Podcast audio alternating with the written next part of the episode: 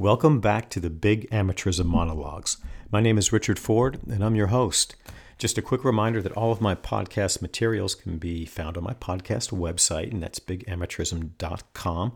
And then you can also check out my blog at cager redux dot com, C A G E R R E D U X dot com.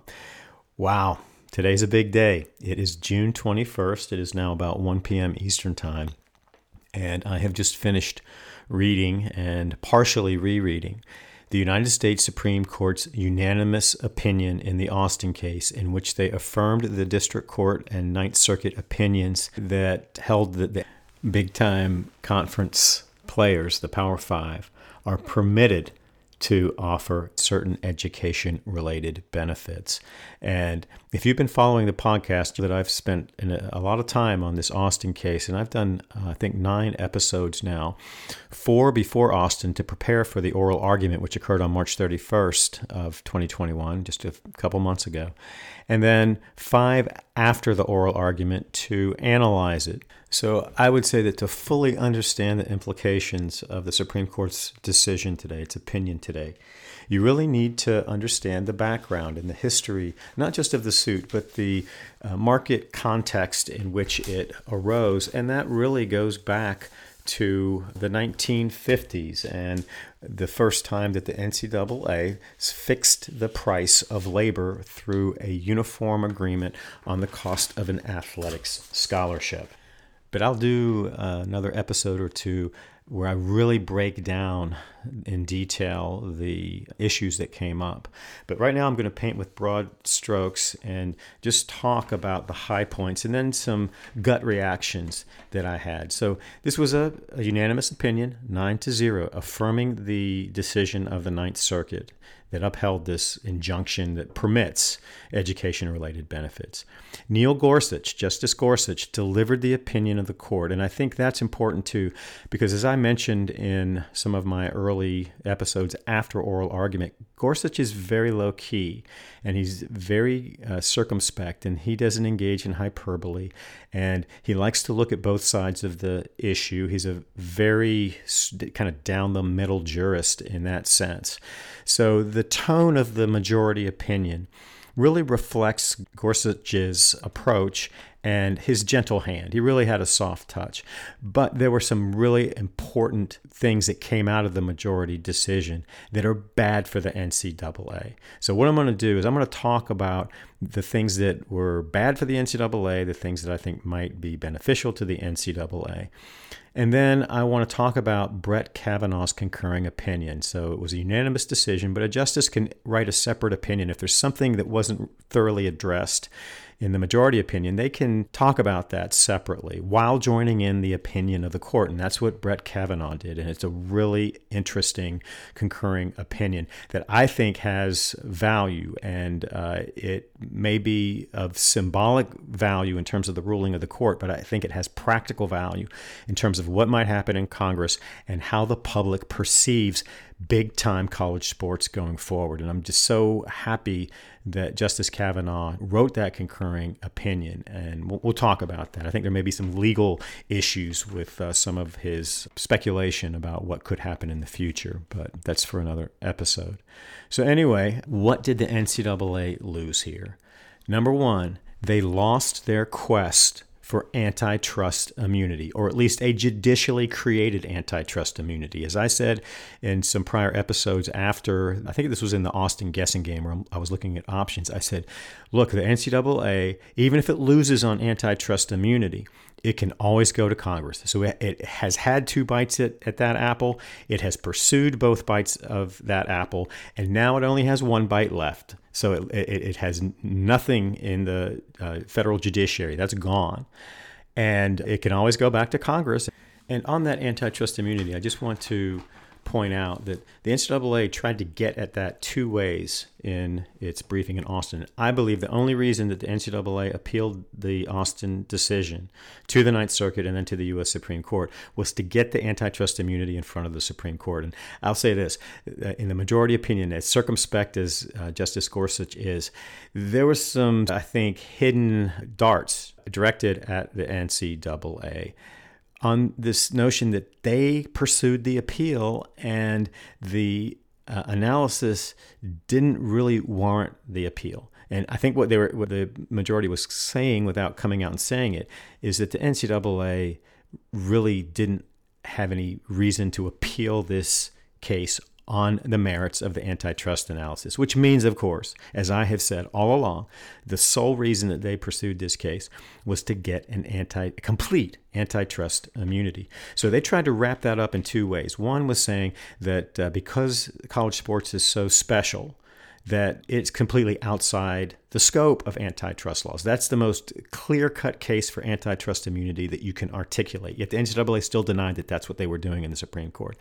Then they had these two backdoor ways where they said, well, okay, even if antitrust laws apply and even if we're subject to the rule of reason analysis, in that fact-based analysis, we get this little bump up through a deferential abbreviated review or a quote-unquote quick look review, where all the court needs to do is look at our stated justification for the compensation limit, and if it relates in any way to amateurism, we get this wide berth under this nineteen eighty-four Board of Regents decision, and you don't even have to really look at this case. You just uh, trust our characterization of it as an amateurism-based compensation limit or eligibility rule, and you just stamp it N C double A wins, and then it's next case. And the U S Supreme Court said, no, hell no to that.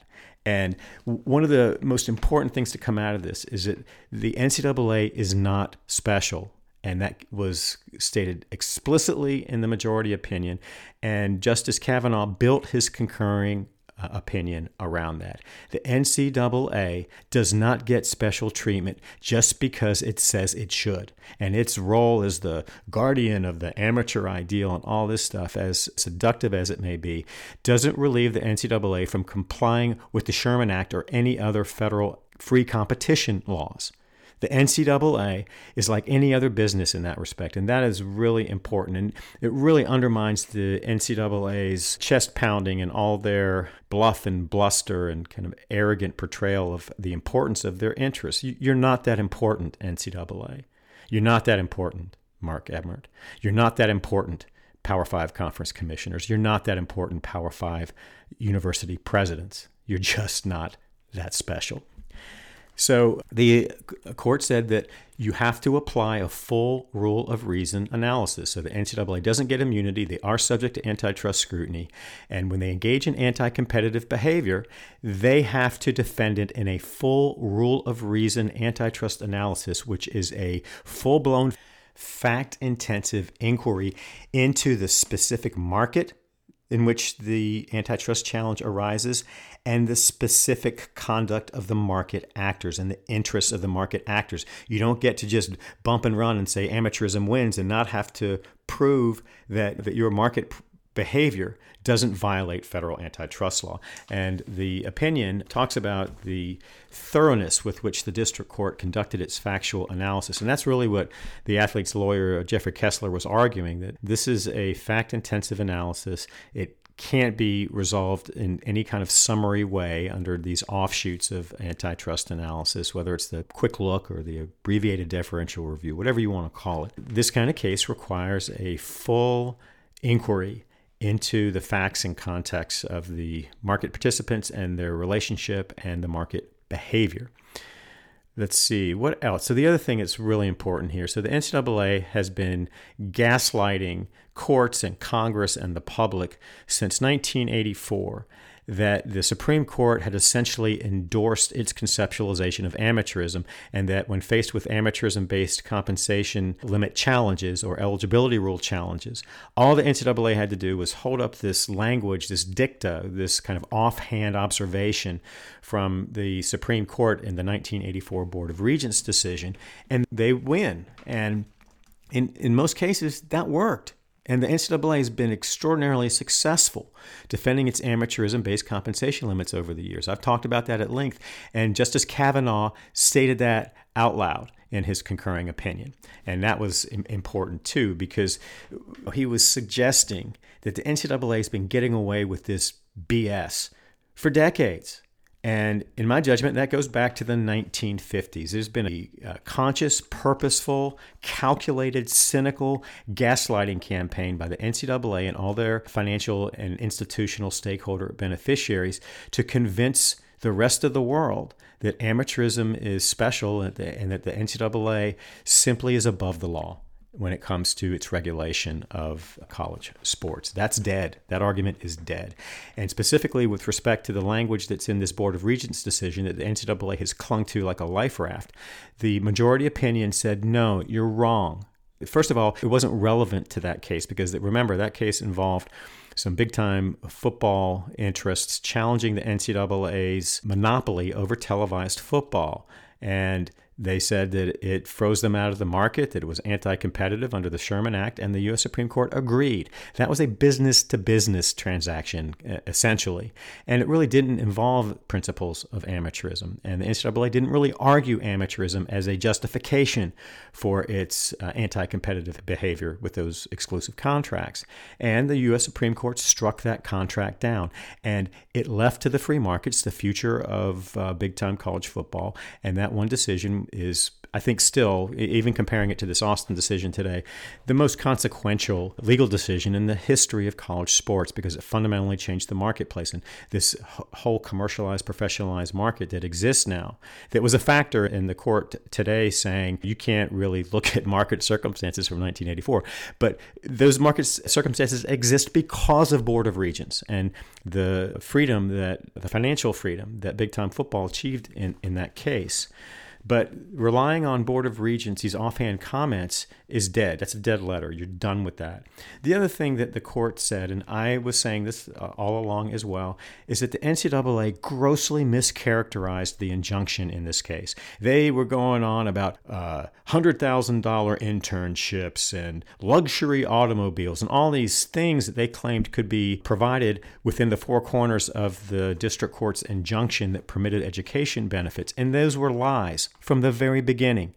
And there is no way that you could read that injunction order to, to permit those extreme exaggerations. And that's just the N C double A doing what it does in its fear-mongering campaign, lying about what the law actually says or what the circumstances actually are or what the facts really are to try to get people scared. You get them scared, and then you get them where you want them, and then you just have your way with them. And when you're relying on these fluffy principles that are so appealing, like amateurism and the collegiate model and the student athlete and all that stuff, you get away with it. The U S Supreme Court called the N C double A's B S on their mischaracterization of this injunction order, and they described it as quite limited and modest, which it is. And as I said before, it's purely permissive. Schools don't have to offer these education benefits if they don't want to. The conferences don't have to approve that if they don't want to. So that that was just grossly overblown. The other thing is that and they talk about the N C double A's justification of its compensation limits. And remember, the fundamental defense that the N C double A made to its amateurism-based compensation limits was that there is a consumer preference for amateurism itself, and that if we in, allow additional payments or an open market, then consumers are going to flee. And th- the court responded to that in two ways. One, they adopted the district court's conclusion that the N C double A, despite now twelve years, actually it's more than that, it's fifteen years, going back to the White case in two thousand six, the N C double A has been unable through those three lawsuits and two substantial trials and half a billion dollars in legal fees and settlements to offer an intelligent, coherent definition of amateurism. They can't do it. And I talked a, a lot about that in my episode on amateurism, so you might want to check that out too. And then the second thing is that even if amateurism had some practical value and could be defined, there was zero evidence that consumers had a preference for that itself. And that is proven by the fact that since the O'Bannon decision, the N C double A, in response to O'Bannon, or out of fear because of what the O'Bannon court might have done, and that, that's really where all this autonomy legislation came in that I've also talked quite a bit about.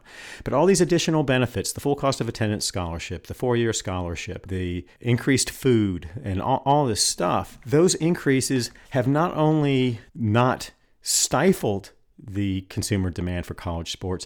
But consumer demand has skyrocketed after those additional forms of compensation were permitted. They're modest, no doubt, but it undermines the N C A A's next penny argument that it always makes in its effort to fearmonger, and that is that the next penny that an athlete gets paid above the full value of his athletic scholarship is going to be the penny that brings college sports to a fatal collapse. And they're playing that card right now and have been in the United States Senate on this name, image, and likeness debate. And again, I, the last few episodes, I've been talking about that in detail. And then, let's see, the other thing that came up that I don't think is very good for the N C A A is that in, in the discussion about the propriety of the district court's injunction, there seemed to be more trust placed on the conference side than on the N C A A side. And that really manifested itself, I think, in how the Power Five separated their interests during their campaign in the Senate, and how for the first time in all this antitrust litigation where the N C A A has carried the laboring oar in Austin, for the first time in the U S Supreme Court, the conference defendants filed a separate brief, and they were making the same arguments, but they were stepping to the side a little bit from the N C A A. And I addressed that in my Prisoner's Dilemma episodes, because that dynamic's going to determine the future of college sports, and we don't know how that's playing out behind the scenes. And there have been cracks in the foundation of the relationship between the N C A A national office and the Power Five that were really exposed during COVID, and they are right front and center right now, and you're seeing some of that in how the N C A A and Power Five are both readjusting to what's happening in Congress on this name, image, and likeness debate. And I can promise you, this case today does not help the N C A A's case at the conceptual level, but the N C A A will, no doubt, when they renew their efforts in Congress, they're going to say, look, we need this. This is essential. The Supreme Court didn't say that it wouldn't help us. They said it might be okay, but but they're not going to give it to us. So only you can give it to us. I think that's what you're going to hear about antitrust immunity. So now let's look on the other side of the coin, and let's look at what the N C A A may have gotten from this decision. So the first thing is that this decision was limited to the four corners of the district court's injunction and the Ninth Circuit's affirmance of that injunction. And the court was very clear in its ruling that it was to be interpreted and viewed within that limitation. And that is a big, big limitation because, as I've talked about at length and written about at length in my blog, the athletes abandoned on their appeal to the U S Supreme Court any claim that they were seeking an open and free market for the value of the athlete's services. And this goes back to that question that Justice Sotomayor asked of the athlete's lawyer, Jeff Kessler. She wanted to make very clear and get it on the record that the athletes had abandoned that position, which was the position they took in their original lawsuit, and it was the entire purpose of their original lawsuit. But because of this O'Bannon limitation, they had to change their strategy, and they wound up with something that got them to a an ostensible remedy. It's not a very good one, because I don't think it's going to have much benefit to the athletes because it's so limited, but it got them to attorney's fees. And so the other thing that's great for the plaintiff's attorneys here is that they're walking away with, I think, uh, between eighty and eighty-five million dollars. Not a bad payday. And the N C A A is not going to be able to go back to the district court and say, hey, we won, we won this one, like they did in O'Bannon. It's just stunning. So we have a very limited ruling in terms of the context in which it was issued, even though it bumps up against some of these larger issues. So let's see, what else did the N C A A get from this? And again, I mentioned this earlier, I want to talk about it a little bit more, but in this dysfunctional Ninth Circuit framework and challenges to N C A A compensation limits, the O'Bannon Court really deferred, and the Ninth Circuit O'Bannon Court really deferred to the N C A A's conceptualization of amateurism, not as a pro-competitive justification, but as an independent justification that kind of transcended antitrust analyses. And I have to really fly-spec the opinion, but I don't think they address that. And remember, at oral argument, the United States intervened. So the United States decided that it had an important interest to assert, and they were arguing that the N C A A should not be entitled to antitrust immunity. They thought the N C A A should be treated as any other corporate entity in America. But the United States, through its Solicitor General, acting Solicitor General, Elizabeth Prelogar, was very good and very clear on the ways that the N C double A had pulled amateurism as a pro-competitive justification in the rule of reason analysis out of that uh, framework as an independent, freestanding, normative principle that basically made the N C double A immune from antitrust laws. The Ninth Circuit essentially did that very thing in its O'Bannon decision, and at the very last minute pulled amateurism out as this firewall to an open and free market for the value of the athlete's services, and they came up with this education, non-education related distinction.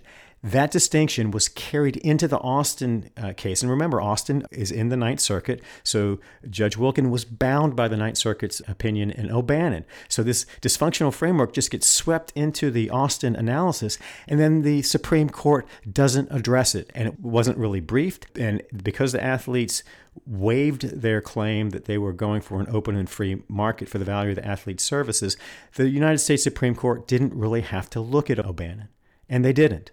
So we have this still, what I believe, is a qualified antitrust immunity in the Ninth Circuit. And if there are challenges in other circuits and they choose to adopt what the Ninth Circuit did and what was blessed by the U S Supreme Court under these facts, in this context. And again, because of the nature of antitrust rule of reason analyses, this decision doesn't answer the question in any other potential challenge. It just provides the ground rules for it because of the fact-intensive nature and the context-driven nature of the rule of reason analysis. But because this O'Bannon framework has just been swept in and Alston has been approved by the United States Supreme Court, I would expect any cases in other circuits to follow the O'Bannon-Alston framework out of the Ninth Circuit, and that has substantial benefit to the N C double A because it does prevent an open and free market for the value of the athlete's services. So the other thing, though, in that regard is that because of the limited nature of the ruling, and the limitations of the scope of the relief as framed by the parties, this language in the opinion that says, yeah, don't read too much into this beyond the four corners of this case, these facts, and this injunction, I think the court was, by implication, also saying, don't rule out the possibility that we could go further and maybe knock down some amateurism-based compensation limits that aren't related to education. And that was really the focus of Justice Kavanaugh's concurring opinion. So let's see. I think that's really the pluses and minuses for the athletes and the N C double A and institutional stakeholders. So let me now turn to the Kavanaugh concurring opinion. He addresses some of the elephants in the room, and he bumps up against race, and I think that's really important. And then he also bumps up against the N C double A's fundamental inability to look at their business model realistically through the lens of the realities of the world in the twenty-first century, not just the sports world. And it's within that context that I think you get a sense of how the justices may be thinking behind the scenes. They took all this in. They read the record. And when you read the record and you read the evidence and you look at Judge Wilken's one hundred four page opinion, and then you compare that to the propaganda that the N C double A has been putting out, not just in the Alston case, but in every litigation that it finds itself, in every interaction with the federal government, whether at the executive level or the legislative level, in every aspect of their relationship with state legislatures, and in the court of public opinion through their public relations. The N C double A is not an honest institution. And Supreme Court justices are very careful about how they word things. But this concurring opinion is pretty sharp in my experience as an appellate attorney. And it was clear to me that Kavanaugh, in looking at this balanced kind of Gorsuch approach, this on the one hand, then on the other hand, which I think reflects Gorsuch's style, I think Kavanaugh wanted to tip the scales a little bit towards the uh, fact that there could be future liability here for the N C double A, and maybe there should be. So the N C double A is complaining about all these antitrust suits, but it's the very antitrust suits that they're trying to deprive the athletes of having in the future that brought us to this Supreme Court decision, and that is so important to keep in mind, because the N C double A is running to Congress and saying, oh, antitrust laws, antitrust laws, you know, we're going to die if we have to face this malicious and frivolous litigation. That's the propaganda machine. And they were saying the same thing about Alston. And they said that about O'Bannon. And they said that about White. They say it in every context where their ideas, their philosophies are challenged. And this also goes back to this, you're either one hundred percent with us or you're one hundred percent against us. And that's the way the N C double A thinks. And they take that thinking into every encounter they have with the outside world, including decision makers that will have a substantial influence o- over what college sports looks like. And the in-system stakeholder beneficiaries have been content to let the N C double A try to get away with that. And all it's done is generate ill will. And the university presidents have basically punted. They're in hiding right now. The conference commissioners just want more money in their pockets, their five million dollars a year salaries, and Mark Emmert's four million dollars a year salary, which Justice Kavanaugh explicitly addresses in his concurring opinion. So Mark Emmert's like, my salary's not relevant. Yeah, it is relevant. It's relevant f- for a number of reasons, but primarily because it shows that you have a massive conflict of interest when you are saying that these athletes shouldn't be paid or treated fairly, when you benefit from the unfair treatment. And that money that would be going to those athletes is going into your pocket and buying your estate homes and your fifty thousand dollars cars and your jet setting in the private N C double A jet, all over the country, perhaps all over the world. Who knows? Because you haven't been subject to a forensic accounting. But I think when these justices were faced with the reality, a fact-based reality that peeked under the hood of the N C double A's justifications for its business model, it was so distasteful that they came out with a unanimous decision and then a concurring opinion that basically says to the N C double A, you really need to rethink your business model and your relationship to these athletes. But guess what? They're not going to do it. And when I finish with this examination of Kavanaugh's concurring opinion, I'm going to go to a statement that was released this morning at eleven thirty-eight a.m. on the N C double A website. Website. It is a terse up yours from Mark Emmert. So I'm just going to read from Justice Kavanaugh's concurring opinion, and I'm going to comment as I see necessary or helpful. So Justice Kavanaugh begins, the N C double A has long restricted the compensation and benefits that student athletes may receive. And with surprising success, the N C double A has long shielded its compensation rules from ordinary antitrust scrutiny. Today, however, the court holds that the N C double A has violated the antitrust laws. And I want to say, just in that initial framing, Justice Kavanaugh is really making an important point. And when he says that the N C double A, with surprising success, has been shielded from compensation rules and ordinary antitrust scrutiny, what he's saying is that the N C double A has been getting away with murder for years. And remember, the last time that the United States Supreme Court weighed in on the uh, N C double A's business practices and market behavior and business model was in nineteen eighty-four, forty years ago. And it's uh, a lot's changed since then. And basically what Kavanaugh is saying, you, you've been getting away with murder, that's over. As of today, that is over.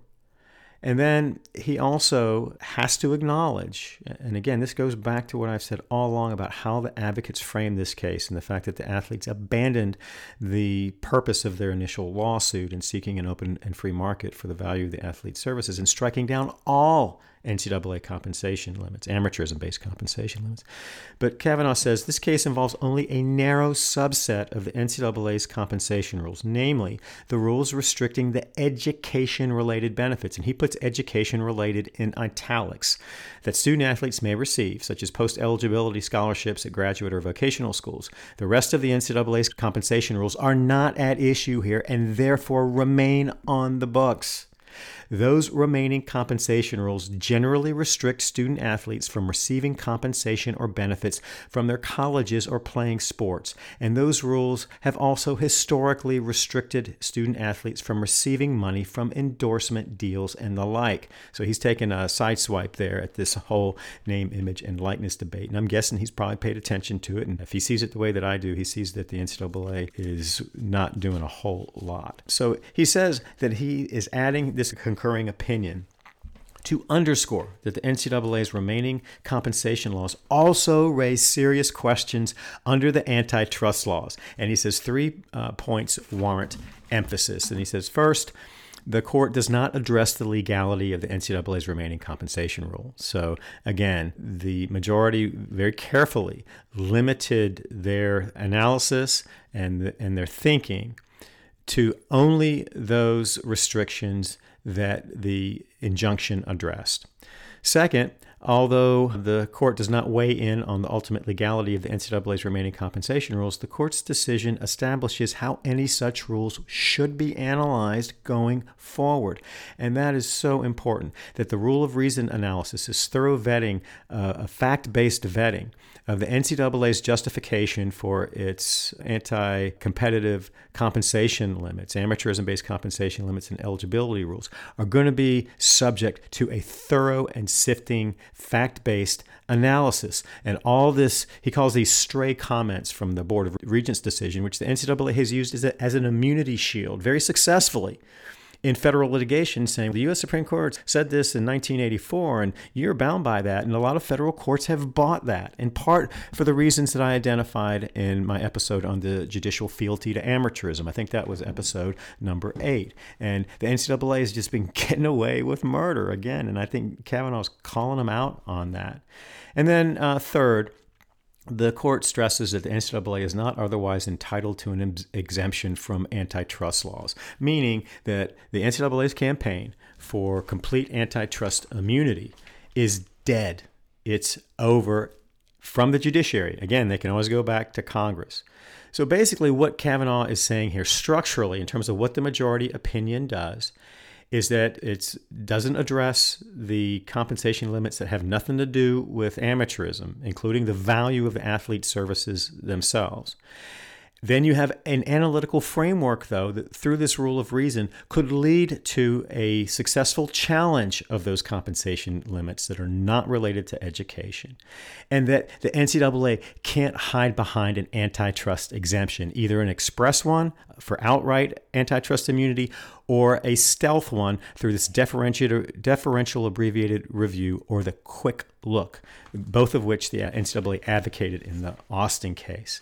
And so then Kavanaugh goes on, and it, it says that this much is undisputed. So the N C double A acknowledges that it controls the market for college athletes, and that's when it's acting as a monopolist or a monopsonist.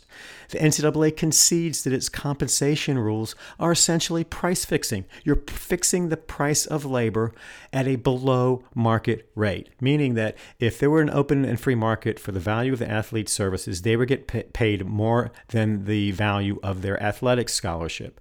And then Kavanaugh also also says that the N C double A essentially concedes that current athletes have no meaningful ability to negotiate with the N C double A over the compensation rules. And that's because these athletes are completely powerless in a system where nobody has their interests at heart and nobody is going to bat for them in system. Nobody. So in professional sports, the professional athletes have collective bargaining, and they've agreed to some sensible restrictions in the market that otherwise would be a violation of antitrust laws, but everybody agrees on them, so there's nobody who's going to challenge it because they're getting what they want. The athletes don't have that. They simply don't have that. And then Kavanaugh goes on uh, to say that the biggest thing I think that offended him, and this goes back to oral argument, and I talked about this at length when I was breaking down the oral argument, Justice Kavanaugh, in a really direct way, a very effective way, talked about how absurd and circular the N C double A's argument was in the rule of reason analysis when it invoked amateurism as a pro-competitive justification. What the N C double A was saying is that the reason that it has these compensation limits is that there is a preference in the market to watch athletes who are not being paid what they're worth. That, and that's, in essence, what the N C double A is saying. And he says that argument is circular and unpersuasive. The N C double A couches its arguments for not paying student athletes in innocuous labels. And, and that's a really important, innocuous labels, pretty innocuous, the way he phrased that. But I would say out, outright fraudulent lab, labels like amateurism and the, the collegiate model and the student athlete. So they've gotten buy-in at the gut instinct level from everybody up and down the in-system stakeholder chain of command, but most importantly from consumers. And this is a consumer-based analysis. We're looking at free markets and how they operate and whether they enhance or decrease consumer behavior and, I'm sorry, consumer demand and consumer preference. So the N C double A's labels, what he's saying here is the labels that the N C double A attaches to its anti-competitive behavior sound benign, but they are not. And he says the labels cannot disguise the reality. The N C double A's business model would be flatly illegal in almost any other industry in America. All of the restaurants in a region cannot come together to cut cooks' wages on the theory that customers prefer to eat food from low-paid cooks. Law firms cannot conspire to cabin lawyers' salaries in the name of providing legal services out of a love of the law. Hospitals cannot agree to cap nurses' income in order to create, to create a purer form of helping the sick, and, and more. And th- that's it. And the N C double A has been saying that the their inability to acknowledge the market value of these athletes and to pay them fair market value is something that everybody wants. Everybody likes that. And from an antitrust standpoint, that is a nonsensical position. And then he goes on to say quite bluntly, and this is really the heart of the matter, and this came through in four of the nine justices questioning an oral argument on March thirty-first, and that is, and this is a quote, "Price-fixing labor is price-fixing labor, and price-fixing labor is ordinarily a textbook antitrust problem because it extinguishes the free markets in which individuals can otherwise obtain fair compensation for their work." And that's really pretty much how Justice Kagan put it in her questions of Seth Waxman on March thirty-first. And then he goes on to say, "The bottom line is that the N C double A and its member colleges are suppressing the pay of student athletes who collectively generate billions of dollars in revenues for colleges every year. These enormous sums of money flow to seemingly everyone except the student athletes, college presidents, athletics directors, coaches, conference commissioners, and N C double A executives take in six and seven-figure salaries. Colleges build lavish new facilities, but the student athletes who generate the revenues, many of whom are African African American and from lower income backgrounds, end up with little or nothing." And then, I mean, that just says it all in a nutshell. And he cites, I'm, I was happy to see this too, he cited to some of the amici briefs, his friends of the court briefs, and for his comments on the racial component of the business model, he relied on the brief of African American antitrust lawyers, which is a really good brief, by the way. Maybe I'll put up a link to it. And then Kavanaugh goes on to say, "But the business model of using unpaid student athletes to generate billions of dollars in revenue for the colleges raises serious questions under the antitrust laws. In particular, it is highly questionable whether the N C double A and its member colleges can justify not paying student athletes a fair share of the revenues on the circular theory that the defining characteristic of college sports is that the colleges do not pay student athletes." Back to that the same issue he made just a few minutes ago. "And if that asserted justification is unavailing," and we have said that it is unavailing, that doesn't gonna that's not gonna hold water with the U S Supreme Court, "it is not clear how the N C double A can legally defend its remaining compensation rules." And so this goes back to the importance of how the court framed the analysis under antitrust laws. And what Kavanaugh is saying is, I don't know, under this analysis, how you're going to be able to defend your compensation limits that are not related to education. So uh, let's see. Then Kavanaugh goes on to say, he t- talks about some of the things that the tricky parts of having an open market, and he talks about the impact on non-revenue sports. He talks about Title nine. He talks about the possibility of collective bargaining. And you know, remember, the professional sports have salary caps, and but they're agreed to through collective bargaining. But what would that business model, basically, I think what he's saying here is, what would a true professional business model, which is which exists now in every way except for the fixed price of the labor below the, the fair market value for the labor. But if you have that kind of system, how does that impact the the other stakeholders in the h- context of higher education? And those are important questions, but they are not questions that are unanswerable or unsolvable. You just won't have the N C double A paying a lot of attention to them, because there's no benefit to them from looking at that kind of a system. And then he makes a suggestion that these difficult questions could be resolved in other ways than litigation. Legislation would be one option. Collective bargaining might be another. And he says, regardless of how those issues ultimately would be resolved, however, the N C double A's current compensation regime, uh, regime raises serious questions under the antitrust laws. And then he goes on an encomium to, to college sports and how wonderful it is. But then he says, those traditions alone cannot justify the N C double A's decision to build a massive money-raising enterprise on the backs of student-athletes who are not fairly compensated. Nowhere else in America can business get away with agreeing not to pay their workers a fair market rate on the theory that their product is defined by not paying their workers a fair market rate. And under ordinary principles of antitrust law, it is not evident why college sports should be different. The N C double A is not above the law.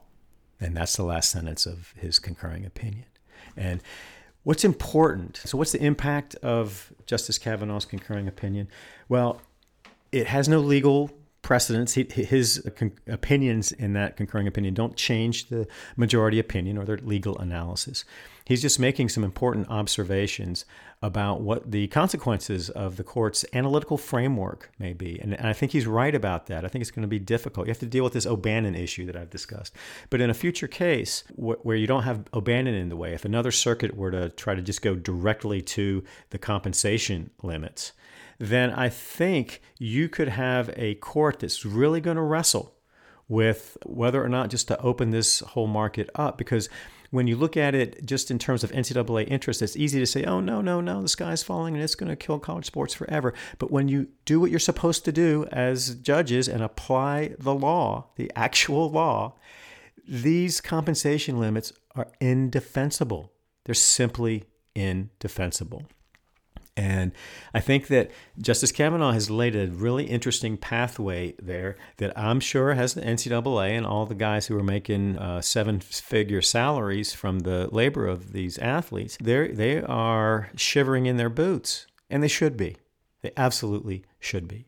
And the fact that it's taken this long to get to this point is really a testament to the power that the N C double A has. And I want to I want to speak to that a little bit, because you would think, now, having the United States Supreme Court in a unanimous decision say, N C double A, you're not special. You don't get special treatment. You don't get to hide behind amateurism to avoid complying with federal laws that require free competition and free markets and open and free economic liberty. You, you can't hide anymore. You have to justify your compensation limits in a fact-based way where they're being challenged in the adversary system. And that's a good thing. That's a really good thing. And then what Justice Kavanaugh is saying is that you are basically exploiting the hell out of these kids. And you are in a position now where it's going to be really hard for you to justify that.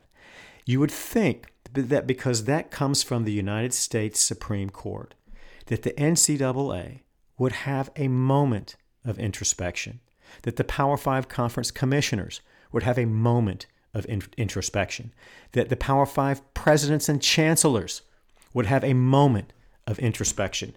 But it didn't take Mark Emmert long and his spin doctors and his public relations people to issue this press release on the N C double A website, and it's, let's see, it's timed at eleven thirty-nine a.m.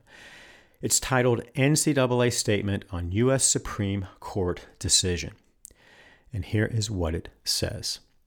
While today's decision preserves the lower court ruling, it also reaffirms the N C double A's authority to adopt reasonable rules and repeatedly notes that the N C double A remains free to articulate what are and are not truly educational benefits, consistent with the N C double A's mission to support student athletes. And then there's a quote from Emmert. Emmert says, "Even though the decision does not directly address name, image, and likeness, the N C double A remains committed to supporting nil benefits for student athletes." And then he says, "Additionally, we remain committed to working with Congress to chart a path forward, which is a point the Supreme Court expressly stated in its ruling." So that's what the N C double A and Mark Emmert took from this unanimous, historic Supreme Court ruling that, oh yeah, well, maybe we can deal with some of this stuff in Congress. The level of denial that sits underneath that statement is just breathtaking. And this just goes to show you that the N C double A believes that it is above the law, operates as if it is above the law, and nobody's going to tell it that it isn't above the law, including the United States Supreme Court. The N C double A doesn't give a damn. So they're going to go merrily along their way. You may get an article or two or something that tries to pretend that they have respect for the rule of law, but they're going to go back and do everything in their power to preserve their multi-billion dollar uh, industry that is based on low-cost fixed labor in a market that they absolutely control through monopolistic and monopsonistic power. It's un-American. In my some of my early episodes and in a lot of my blog posts, I talked about the N C double A's market behavior and their business model as un-American. And the United States Supreme Court has essentially said that. And you don't have to be a legal scholar or economist or an antitrust expert. You just have to trust what you see. And one of the things, and I think this may be the most important component of Justice Kavanaugh's concurring opinion, and that is that in the halls of Congress for the athletes' rights movement and the people who support it, in the court of public opinion, the people who have been gaslighted and have, for decades now and have been afraid to speak truth to power, now have permission to do so. This concurring opinion gives voice to the members of Congress who want to support the athletes' Bill of Rights because they know it's the right thing to do, or the Murphy-Sanders bill that says, yes, these guys are employees. They're not students primarily. They are employees, and they're very lucrative employees, bringing in a ton of money for the institution's benefits. Those arguments, which have been shouted down by N C double A propaganda, N C double A lobbyists, N C double A lawyers, and an N C double A-friendly media, both the mainstream media and the sports media, those voices don't have the same credibility that they had twenty-four hours ago. In these debates in Congress, and this played out in clear, stark form in the June ninth hearing in the Commerce Committee, the proponents, the Roger Wickers, the Jerry Morans, the Ted Cruzes, the Lindsey Grahams, the Lamar Alexanders, those guys, they can no longer shout down Richard Blumenthal and Cory Booker and Chris Murphy and anyone else who supports the athlete's Bill of Rights. And when they try to do it, all they have to do is read from Justice Kavanaugh's opinion. So I think, at least at the symbolic level, it remains to be seen. And I got to tell you, the N C double A is not going anywhere. And they've got their plan B, their plan C, and their plan D. We don't know what those are right now. And this whole nil debate has fa- fallen apart on them because they didn't get what they wanted from the Senate on preemption. But we don't know what those are. But you can rest assured that the N C double A and their silk-stocking lawyers, who are paid by the labors of elite Division One men's basketball players, the overwhelming majority of whom are African American, they're funding the weapons that are being used against them in this war. And that's another injustice. That didn't come up. It wasn't in the record. But that's a component of this whole exploitation model. So they're taking all that money. They're taking these kids' money. And they're just going to double down on their influence peddling and in their coercive political campaign and in their public relations propaganda to try to make this go away. And this isn't some guy spouting off on a sports talk radio show. This isn't an op-ed. This isn't a, a podcast person like me talking about the exploitation model of big-time college sports. This is the United States Supreme Court, and they have the final say. And in their final say, they said unanimously, N C double A, you're not special. You have to play by the same rules. And you better watch your back, because there could be a case coming down the pike that could put you out of business. And that wouldn't be a bad thing. So you would hope that this opinion, this decision, would lead to some really big picture thinking about what college sports could look like, what a, a fair, equitable model could look like. And maybe, just maybe, this opinion and Justice Kavanaugh's concurrence will give enough energy to the athletes' rights voices that they can say, look, we need to start from scratch here and just do a holistic examination of big-time college sports, not unlike the nineteen twenty-nine Carnegie Report. And remember, in twenty nineteen, Donna Shalala, in a bipartisan bill, introduced a proposal that essentially had the same philosophy, and there was going to be a commission, but it was going to have subpoena power, and those subpoenas were going to the N C double A. So there, there's a lot that needs to be done here. And then the other thing that people haven't talked about, two things actually. One is that the executive branch at the federal level has enormous power, and they could bring some pressure to bear on the N C double A just to keep it honest. And we haven't seen that yet, really, except for the intervention in the Alston suit through the Solicitor General's office. And I'm glad they did that. And I think that really influenced this case and really helped orient the justices to the kind of the floor being this affirmance of the Ninth Circuit opinion.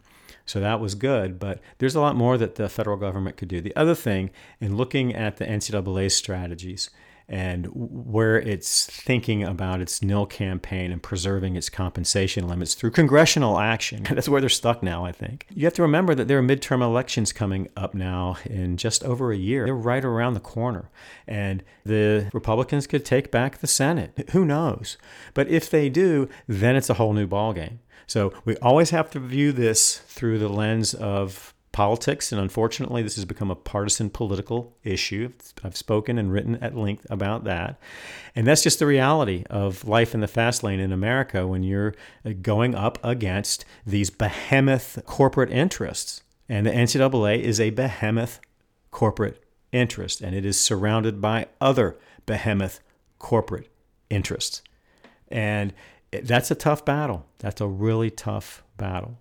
But I think the terms of the debate may be a little bit different now, and I think that's a really good thing. So in uh, future episodes, I am going to talk in more detail uh, as I have the opportunity to really digest the legal analysis and, and how the court looked at this rule of reason, how it applied it, how it interpreted the Ninth Circuit opinion, all those things, to talk a little more intelligently about what I think the pathways may be going forward to chipping away further at the N C double A's exploitative amateurism-based compensation limits.